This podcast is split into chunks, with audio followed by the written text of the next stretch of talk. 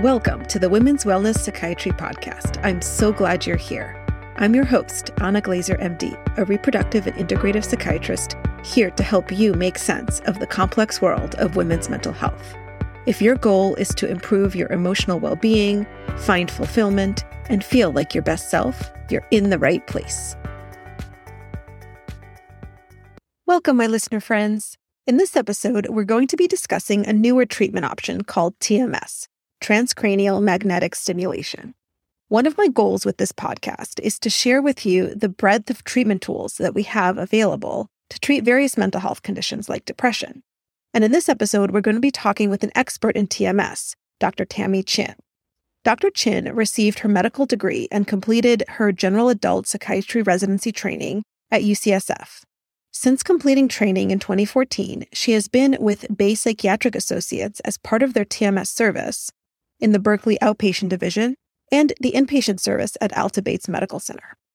We'll talk about how TMS works. We'll debunk some of the myths about it being a scary treatment option. We'll review the different types of conditions it's been known to treat and give you some directions if you want to consider it for yourself. I chose this topic both because TMS is relevant and newer treatment tool, but also because I recently had a patient who's done so well with it her depression, which had been quite debilitating, resolved, and she's thriving now. So listen here for my interview with Dr. Chin. Thank you so much for for being here today on the podcast, Tammy. I really, really appreciate your time. Oh, you're welcome. Happy to be here. Great. Well, so let's just kind of dive right into things. We're talking about TMS today. Let's just start with the basics of what is TMS? What does it even stand for? What is it? And how did you become interested in it as a treatment tool? TMS is short for transcranial magnetic stimulation. It's been around, uh, it's newer than medications, but it's very exciting, more recent than uh, medication options. And what it is, it's basically an application of an electromagnet that creates a magnetic field, and we can apply the magnetic field that the device is creating to different locations of the brain in order to modify how the brain functions. And in terms of a psychiatric illness, when we can modify different functions of the brain, we can modify symptoms of psychiatric illness.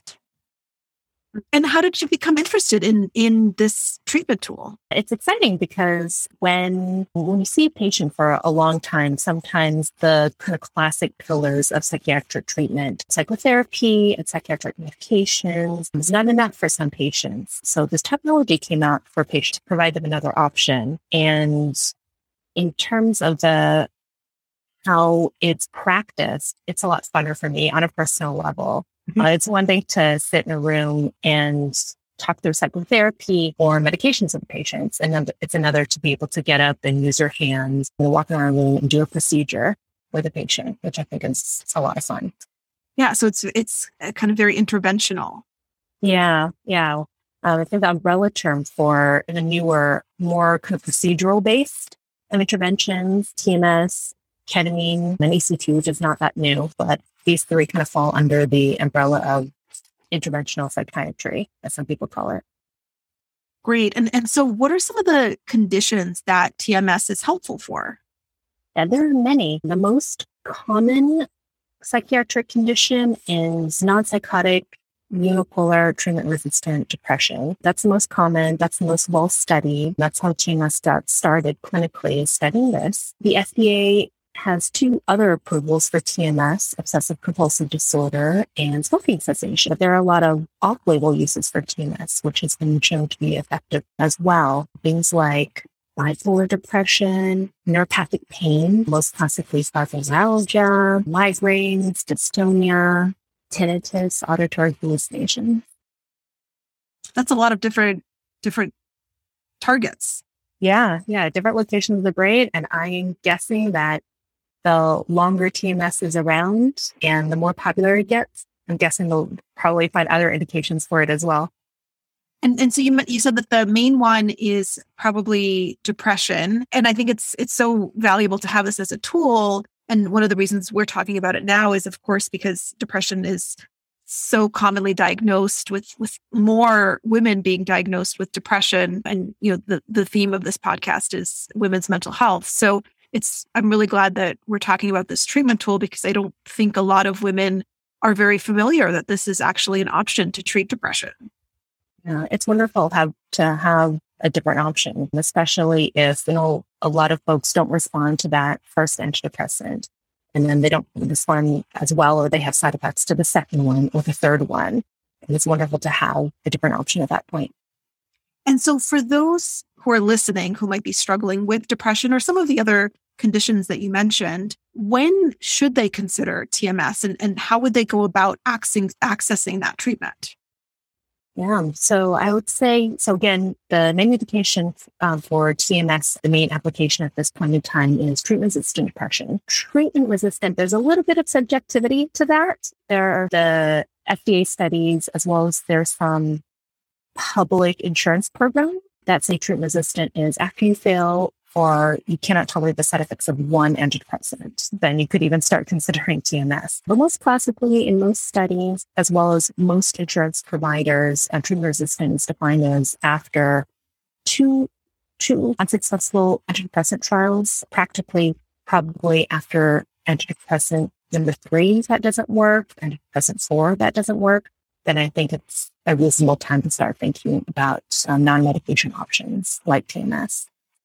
So if there's a woman out there who who has depression and maybe she's she's tried an antidepressant and either it didn't work or she had significant side effects and she's done that a couple of times, then she could consider TMS. And it sounds like based on what you said, it's a treatment option that is covered by insurance. Yes. Yeah. For treatment, all I believe all insurance companies, if not most of them, have coverage policies for TMS for treatment resistant depression. Because OCD and smoking cessation are now FDA approved, I'm going to pre- hopefully predict that in the future, most insurance companies will probably come out with coverage policies for those indications as well. For those who are listening who are clinicians, how would they decide whom to refer to TMS treatment? Are there certain um, individuals that tend to do better and, and would be a better kind of candidate for this versus others who might not be as good of a candidate? Yeah. So I would say after one, two, three, four antidepressant trials that didn't uh, were not successful, um, I think it's time to consider more interventional um, options, um, including TMS. The only absolute contraindication um, to receiving TMS is because a TMS works by using an electromagnet if there's any ferromagnetic material, meaning a type of metal that responds to a magnet located in the head, that's an absolute contraindication because then it would respond to the TMS. If there's metal, let's say a medical implant device or foreign object, maybe in the neck or the upper chest, like for example, a stent or pacemaker, then it's kind of evaluated on a case by case basis. I see. Okay. And then, so what about women who might be pregnant or breastfeeding? Because one of the things that we often think about is kind of the the the potential risks or side effects of medication in the context of pregnancy or breastfeeding. So, would what kind of would TMS be a safe option for for those those patients? Yeah, interesting question. So let's start with breastfeeding. I actually think that TMS would go actually quite well with breastfeeding. That as opposed to medications, you don't have to worry about the TMS quote getting into the breast milk like medication mm-hmm. can. Uh, TMS yeah. is a localized treatment. It affects the mother. Doesn't affect the the newborn. So I think that that's a viable option for breastfeeding mothers to have. Caveat is that there are very, very few studies done on specifically for breastfeeding women, for pregnant women, that we don't have a lot of data. We don't have any data to say that it doesn't work, but the types of studies that we can do on pregnant women, because of safety reasons, ethical reasons, are very different than how we do studies on non-pregnant people. So the data says that TMS is effective for for pregnant women with depression, as far as we can tell. It has no effect on the fetus or the newborn, but the studies are small. So for pregnant women, came into my office with depression, curious about TMS, I definitely would consider her for TMS as a good option, but we'd have to have a discussion about the pros and cons and why maybe other things that have been around for longer and more well studied, have more data behind it, not a good fit for her. Yeah, it's it's tough because I think pregnant patients are one of the most underserved in the research world for the reasons that you just mentioned, you know, the challenges with studying women who are pregnant for various kinds of treatment options. And so it's tough because it sounds like this could be a really good option, but we just don't have uh, an abundance of data. Although, from a breastfeeding perspective, it does make sense because, you know, there's nothing that's transferred into the breast milk. It's just TMS for mom. Mm-hmm. Exactly. And so, what about logistically speaking, from like a time investment of, of TMS. Can you share with listeners a little bit more about what that's like? Because my understanding is that there's definitely a significant uh, time investment to engage in this kind of treatment. But then I also heard that there were some newer options that could be effective in, in less time. Could you share with us a little bit more about that? Sure, sure.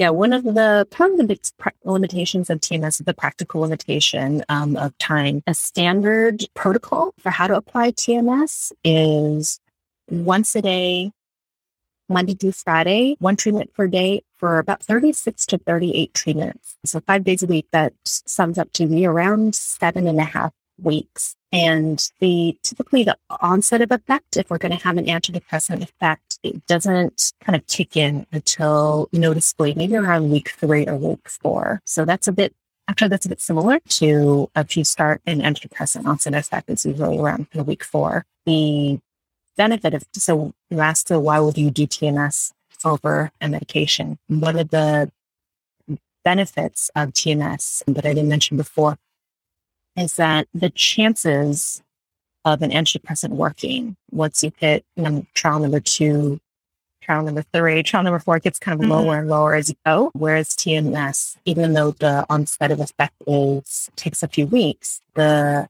how efficacious, how effective it is, is around up to 60% of people who go through a full course of TMS, those full seven and a half weeks, 60% have a positive effect. That's that's amazing 60% because you're talking about patients who already have gone through a number of other you know treatment options and and haven't been successful. Yeah, exactly. Mm-hmm. And so it might be well worth the time investment if you've tried a number of other op- uh, medication options before. Mm-hmm. Mm-hmm. So, so what about this newer option that I've heard about recently? Yeah, no, you're probably referring to the Saint trial that's that came out of Stanford. So standard course, seven and a half ish. What Stanford is looking at it is the question of can TMS be effective for depression if we apply a greater number of treatments per day for fewer number of days? They were looking at about 10 treatments per day for five days. And it's shown to be effective up to this point. I'm not aware of any studies show any head to head comparisons between the accelerated TMS in Saint trial versus standard TMS, the seven and a half weeks. So that's probably an interesting area of study going forward, but it is a, a good thing to consider. For example, in an inpatient setting, if there are more acute symptoms that we really want to treat as mm-hmm. fast as we can, mm-hmm. Mm-hmm. or if there is or if the patient can't invest an amount of time traveling to the TMS location every day for seven and a half weeks. Yeah the probably the, the practical limitation is right now, most insurance carriers are covering only the standard um, application of TMS, one treatment per day. That makes sense. Okay. Okay. And so if someone was interested in, you know, maybe speaking with an expert such as yourself on, you know, is TMS a reasonable option for me? How do folks go about finding that? In their area. For folks who are in the Bay Area, um, you could go on to the site for group, baypsychiatric.com. Um, my group is Bay Psychiatric Associates. We have multiple locations across the Bay. If they're interested in other options or options outside of the Bay Area, the easiest way to do that would probably go to the website, the clinical TMS, and as part of their site, there's a directory to find the TMS provider area. Well, that's great. And I'll be sure to include both of those links in the show notes page for for those who are listening. You can find those at the at the show notes page later. So, any other kind of important information or other things that you want listeners to be aware of for TMS as a treatment tool? Anything else you'd like to share? Yeah, I think the most kind of common concern uh, that patients have when coming to see me is I I know what psychotherapy is. I know what medications are. They're not working for me, but I'm really, really nervous about this new thing called TMS. Mm-hmm. It's very different um, than how traditionally thought of psychiatric intervention, but I've never had a patient say it was scarier than they thought it was going to be. All my patients say it was a lot less scary and much easier and not, not, not, not similar to what they thought it was going to be. Basically, practically, you come in, you sit in a big comfy chair like at the dentist and what the magnet looks like it's it's either encased in a helmet or it's the size of a hand kind of on a swinging arm. And then you apply it to the head and basically what it practically feels like is um, someone tapping on your head for about 15 to 30 minutes. You're awake the whole yeah. Yeah so it's it's and there's there's some tapping noise um, that sounded like um, anybody who's ever had um, an MRI, that tapping sound you hear when you get an MRI, that's mm-hmm. a sound, um, a similar sound for the TMS machine. You're awake the whole time. So you drive yourself to the office, you drive yourself home. Uh, people do it in the middle of the day, their lunch hour between, in between going to work, before work, after work. So it's a lot more friendly. and some people think it, some people think that they're going to be shoved into an MRI machine for uh, 30 minutes every day. And it's not that. Yeah. Well, that's helpful for, for I think listeners to hear because like you said, it's, it's unfamiliar. You know, we're all familiar with getting a prescription and, you know, many of us are familiar with what talk therapy is like, but this is definitely a, a less familiar type of treatment tool. And it sounds like it's a really good option to consider for, for folks who may have not necessarily responded well to other types of treatment options and you know who are definitely struggling with depression or some of the other conditions that you mentioned. And a, definitely a tool that is a lot less scary than maybe we imagine it might be. Exactly. I yeah. think this is uh, ivp interventional psychiatry. It's, it seems like it's going to be the next kind of frontier of psychiatric treatment kind of give patients um, different options yeah i think where it's going to enter into consideration more often yeah, I think we definitely need a wide variety and, and more options in in the mental health space. So it's it's great that we're, we're definitely adding to that. Any final pearls? I would ask patients as well as clinicians to learn more about it and consider it and consider an evaluation. Just because you come in for an evaluation doesn't mean that you have to go through it. An evaluation could just be learning about what the process is, what it means, and just has space to associate with TMS rather than just reading um, uh, online about a loud machine that makes a lot of noise on your head.